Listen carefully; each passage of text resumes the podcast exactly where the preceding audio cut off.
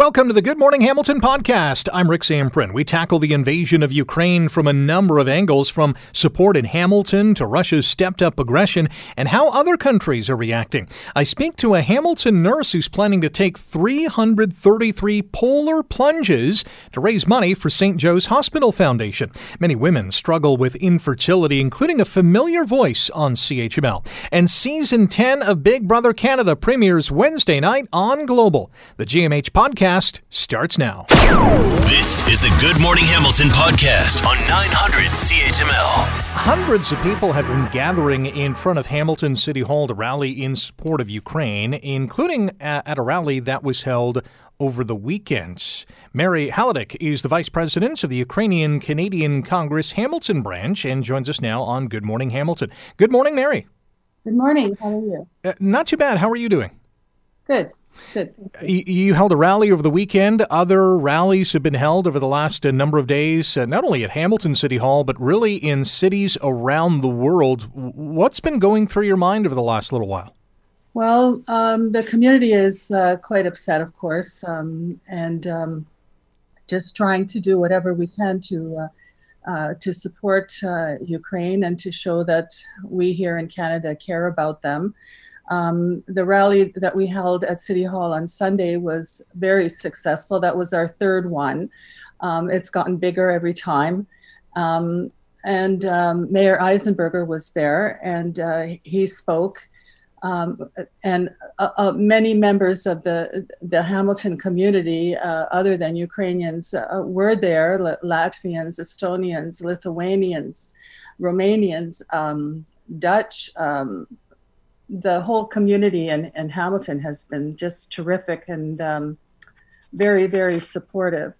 Um, and as a matter of fact, um, in the near future, possibly even this weekend, I'm not quite sure, Marianne, uh, Mayor Marianne Meed Ward from uh, Burlington, um, in, in conjunction with the Ukrainian Canadian Congress Hamilton branch, um, will be uh, is is planning um, uh, a rally as well in Burlington. So that's upcoming, but not finalized. Uh, the plans aren't uh, completely finalized. It must be tremendously heartwarming to see really all walks of life, all nationalities coming together oh. in support of one great cause.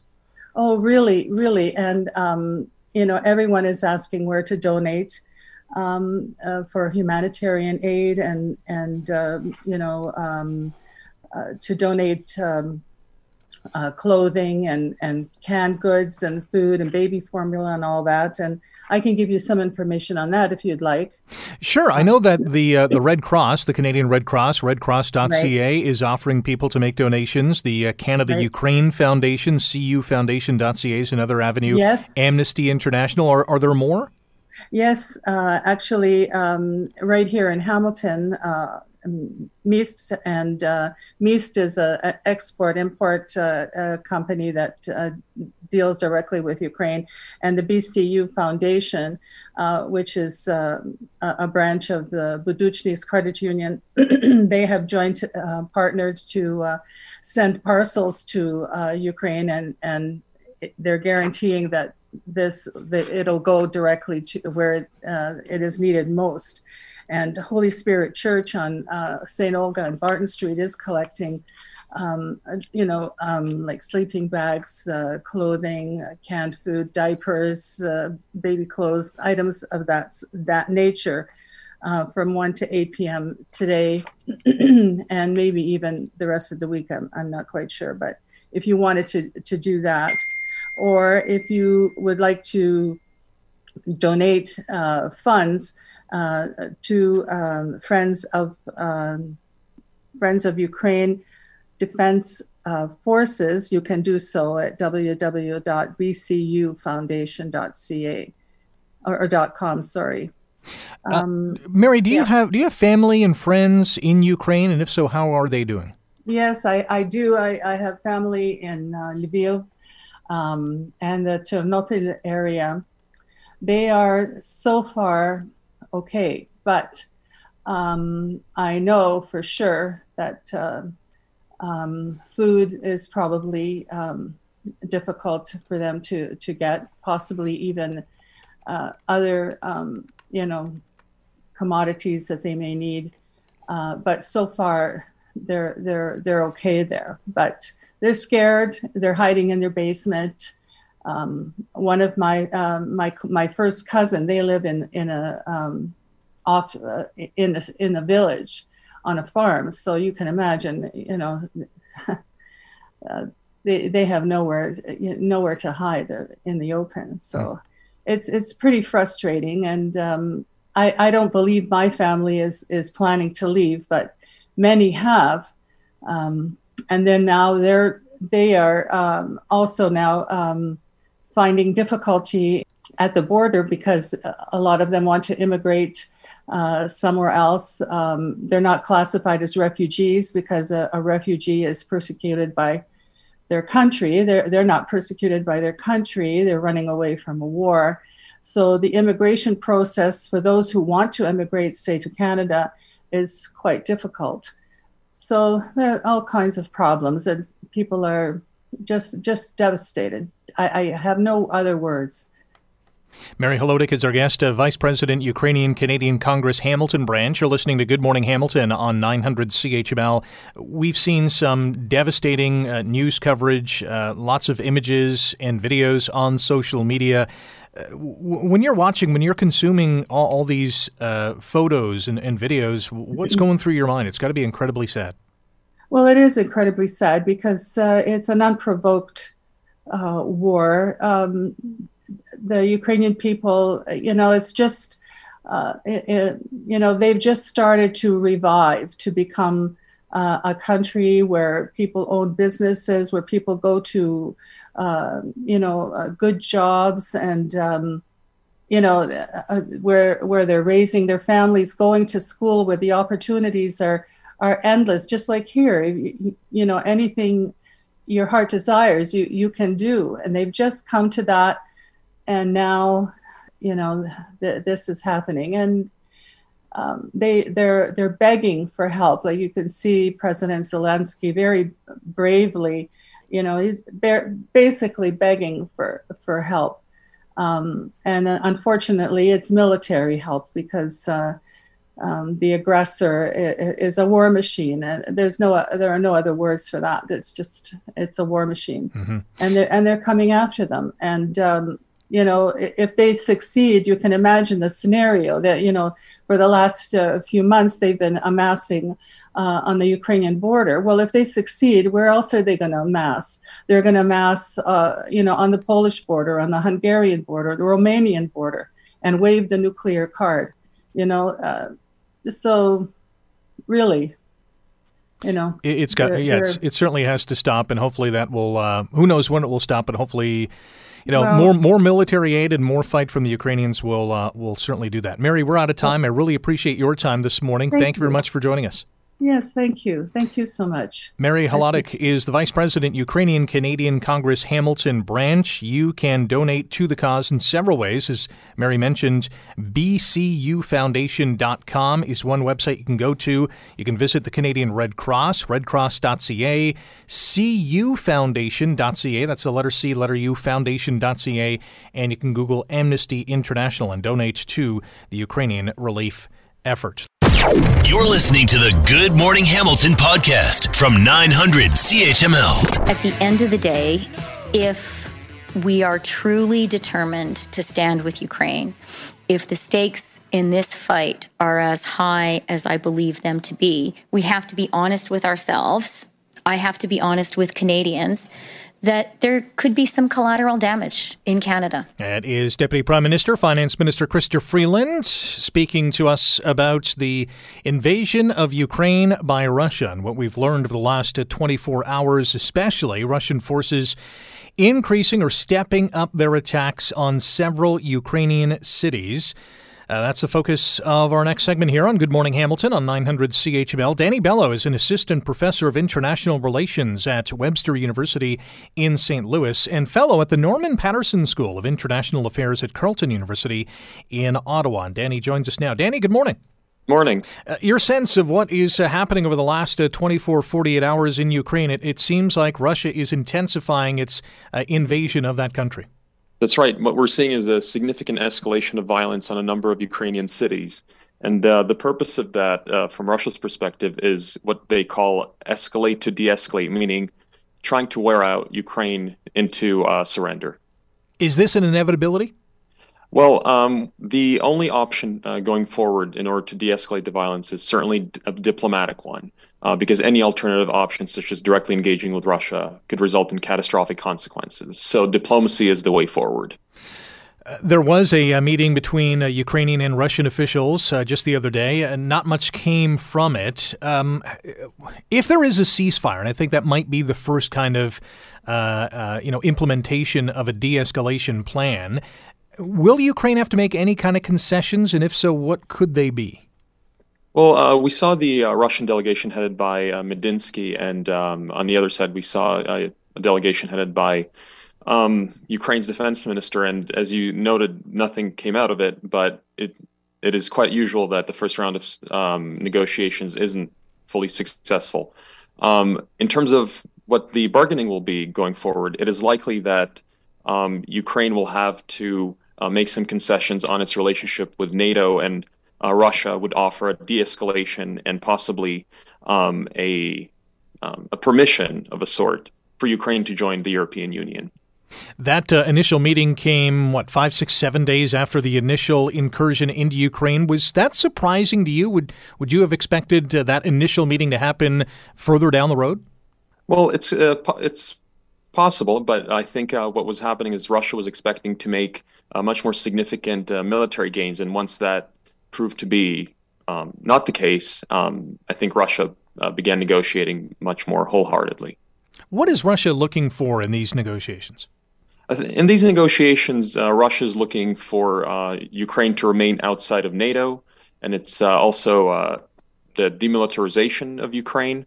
Um, and what is interesting is Russia's uh, points uh, regarding what it wants to achieve in Ukraine actually haven't changed. So it's been quite consistent throughout. We're chatting with uh, Dani Belo, Assistant Professor of International Relations at Webster University in St. Louis, Fellow at the Norman Paterson School of International Affairs at Carleton University in Ottawa, and the latest on the Russian invasion of Ukraine. Um, support from around the world has been absolutely phenomenal, whether it's been military support, humanitarian support, financial support for uh, Ukraine and its people has that changed, or, or has that, um, um, uh, yeah, I guess, has that changed the conversation between the two countries? Well, certainly, um, from Ukraine's perspective, when it goes into negotiations with Russia, having the uh, backing, political backing, economic backing, the supply of uh, weapons to continue uh, to put up resistance to Russia has um, made Ukraine uh, stronger in negotiations with Russia. So that will certainly have an impact once the two delegations meet again. How do you see this playing out? What's the end game here?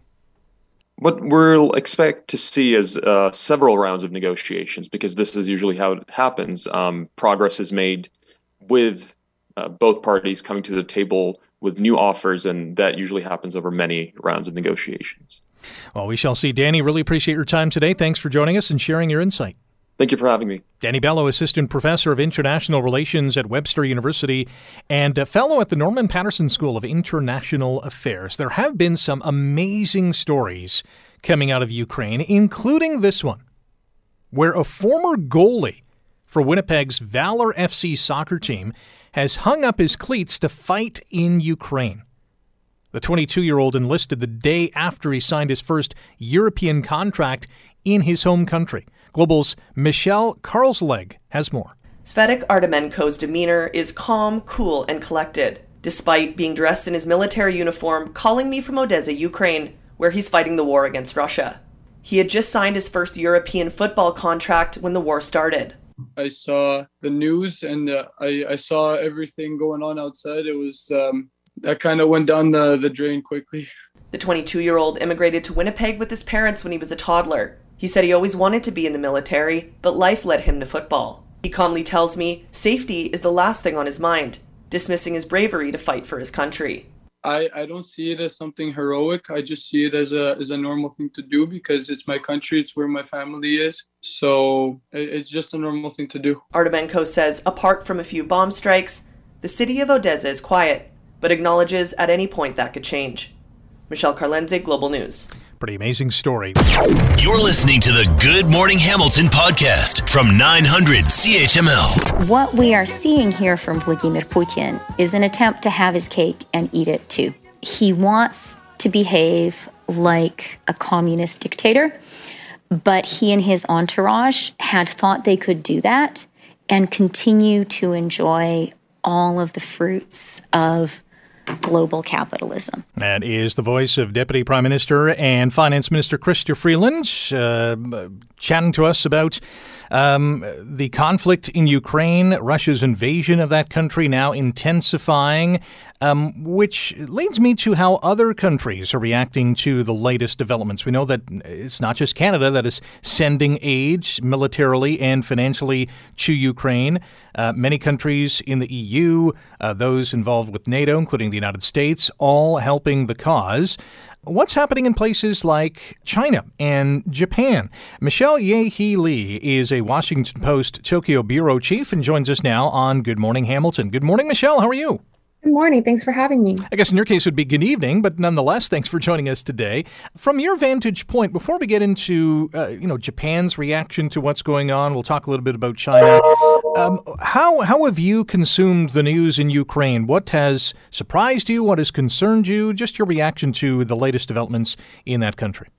Well, what's concerned me is really how quickly uh, things are developing de- developing on this uh, on the ground of course in russia it seems like troops are moving fairly quickly and things, uh, the tensions are escalating very fast. Our correspondents there are really uh, in kiev are really just stuck in a bunker because it's so unsafe for them to be roaming out and about. And it is quite concerning to see how quickly um, those movements are happening. Uh, another thing that's surprising is how quickly the rest of the world is reacting including japan uh, with sanctions with rhetoric really rallying together and just how much the world has banded together around this response to Russia, I think has been quite overwhelming and interesting to see. One of your latest articles titled In Japan and Across Asia, an outpouring of support for Ukraine. What's the support been like in Japan?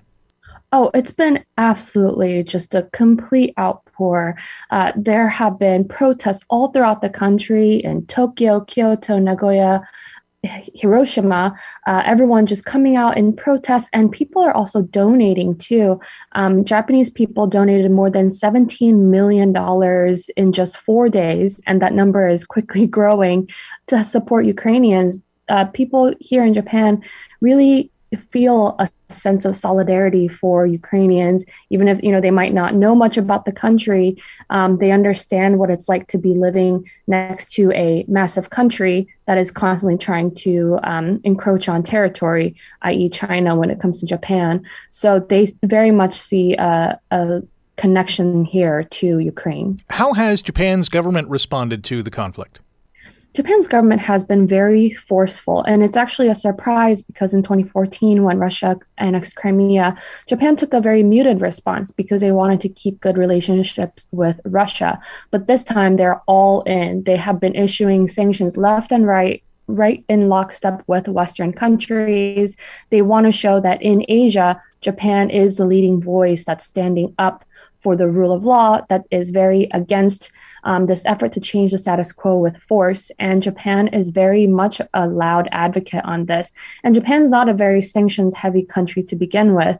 So the fact that Japan is right there alongside uh, European partners, America, in in levying all these economic measures to pressure Russia, that's a really big deal for Japan in this response. Uh, Japan, uh, uh, you know, as, as, many people know, is in an interesting part of the world geographically, with North Korea uh, very close, China very close. Obviously, those governments and those regimes uh, extremely heavy-handed.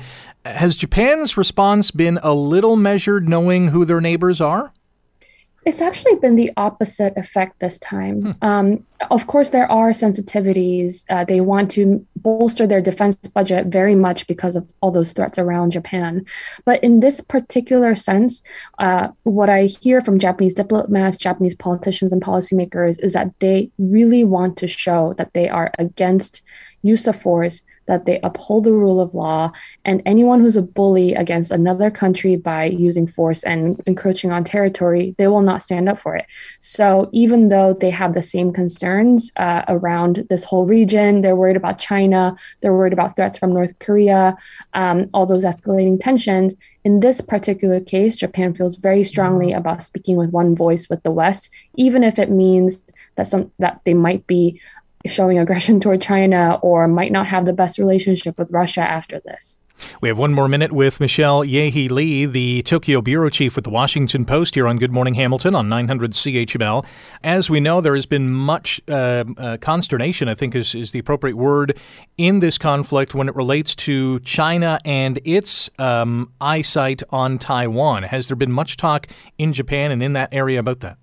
Oh, absolutely. A recent poll by a major news outlet here um, a couple days ago found that 77% of Japanese people are worried about the spillover from the Russia conflict into China and Taiwan. It's very much on the mind of the public. People are worried that what happens in Russia might spill over to China and Taiwan. They might see Taiwan getting attacked by China. And that's why Japanese people right now overwhelmingly favor these sanctions and want to see a strong response because they're very worried about their own neighborhood. Rightfully so. Michelle, really appreciate the time today. Thanks for joining us. Thank you.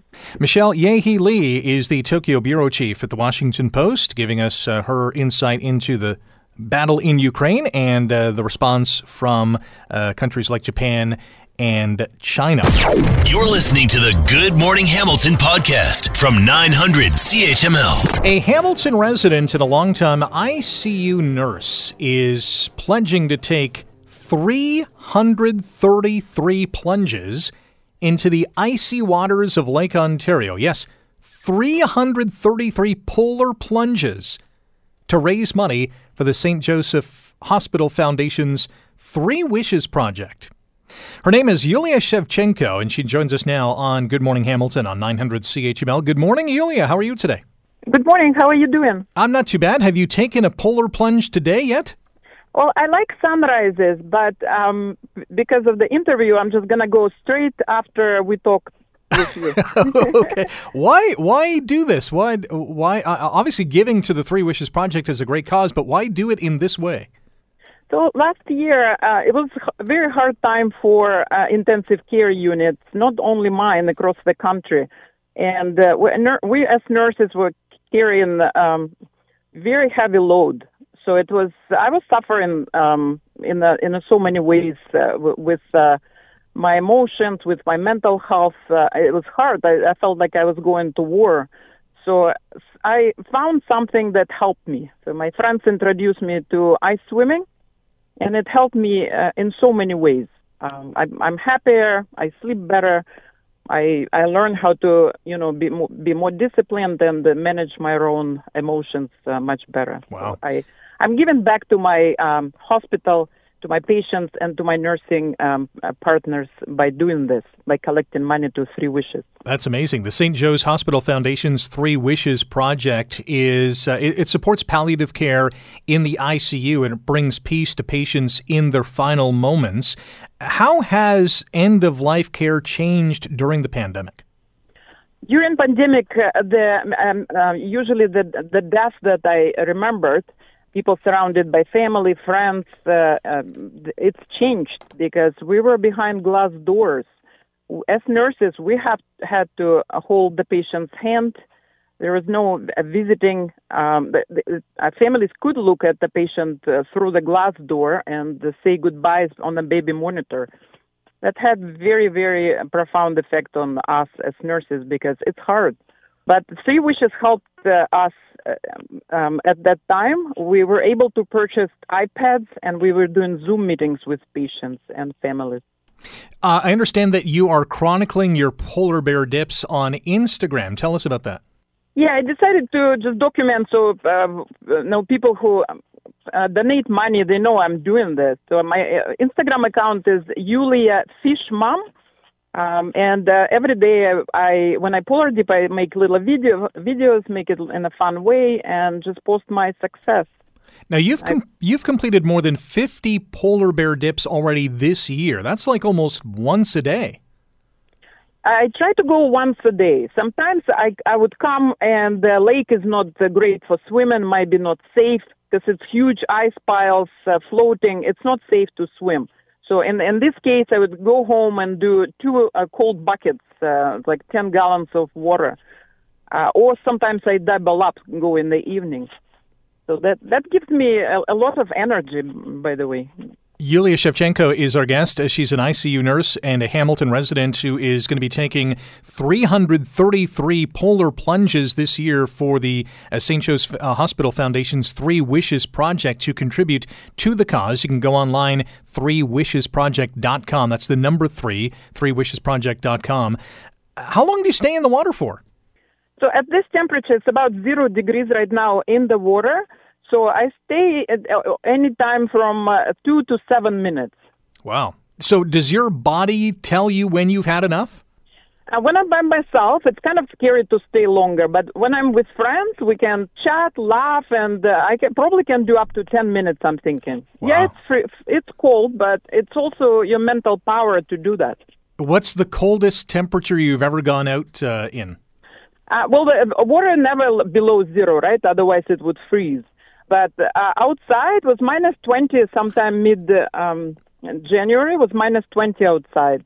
So that, that was it. Wow. Uh, how do you prepare for these polar dips? And is it more mental preparation than anything? Um, we, we do some uh, a little bit of stretching, warming up, and uh, when I started, I didn't start lightly. I wouldn't recommend uh, you folks go and uh, start doing it right away at these temperatures start slow. So maybe it's, uh, some cold showers for a little bit, maybe uh, cold buckets. That's what I did. I did cold buckets for a couple of weeks, and then I plunged in. Yeah, I can take maybe a cool shower, and that's about it. I'm not sure I can survive a polar bear dip. Uh, Yulia, really thank you for the time today. Uh, best of luck with these polar plunges, and thanks for raising uh, money for this great cause. I really appreciate all the donations and contributions. Uh, we, as critical care nurses, we would use them wisely. I, I, I promise you. Great stuff. Yulia, thank you. You take care. You too. Yulia Shevchenko, ICU nurse, Hamilton resident, more than 300 polar plunges to raise money for the St. Joe's Hospital Foundation's Three Wishes Project. You can donate now to three, the number three, three wishes project dot com. You're listening to the Good Morning Hamilton podcast from 900 CHML. Well, many women struggle with infertility. This is nothing new.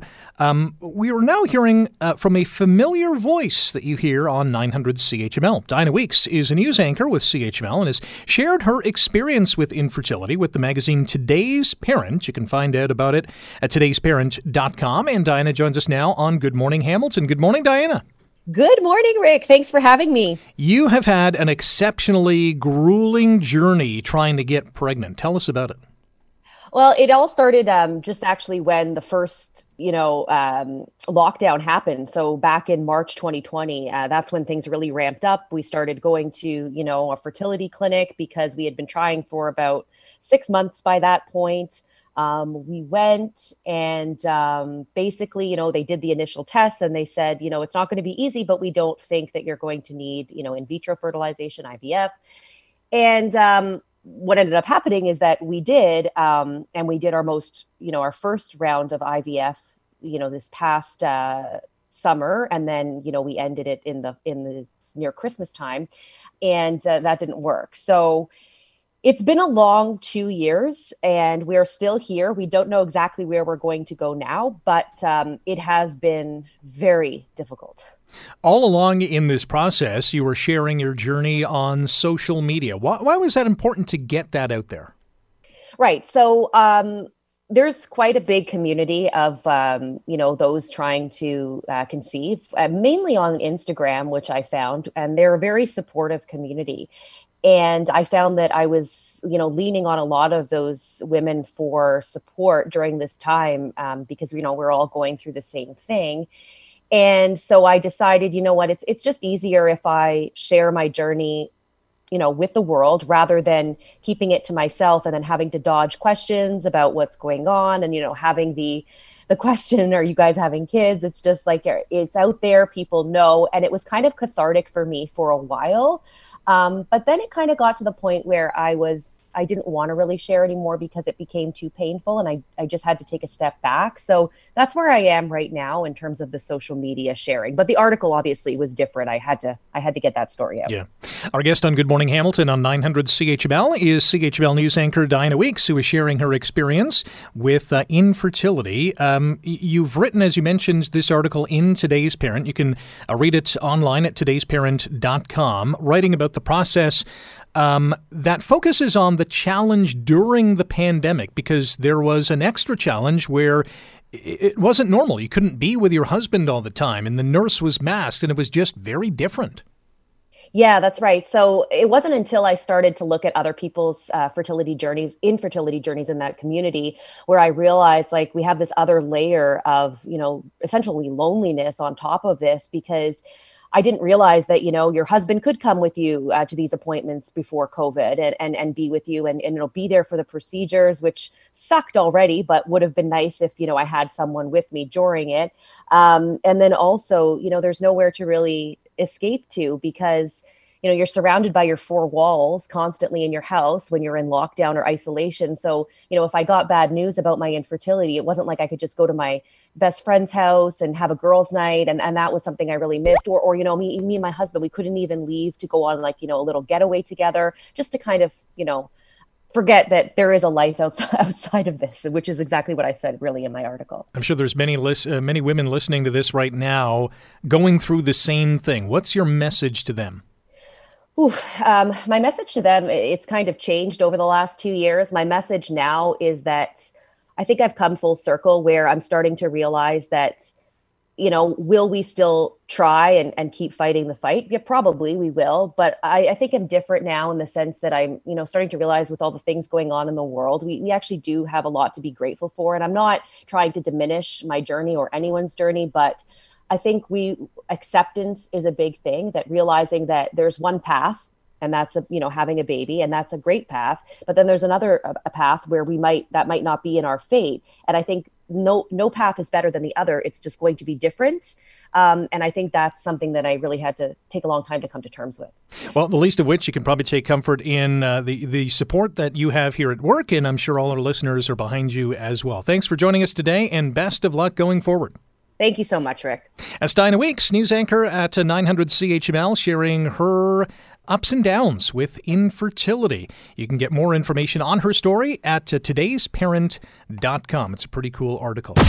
You're listening to the Good Morning Hamilton podcast from 900 CHML. Now, I am not ashamed to admit I am a Big Brother fan. I, I wasn't I wasn't in years gone by.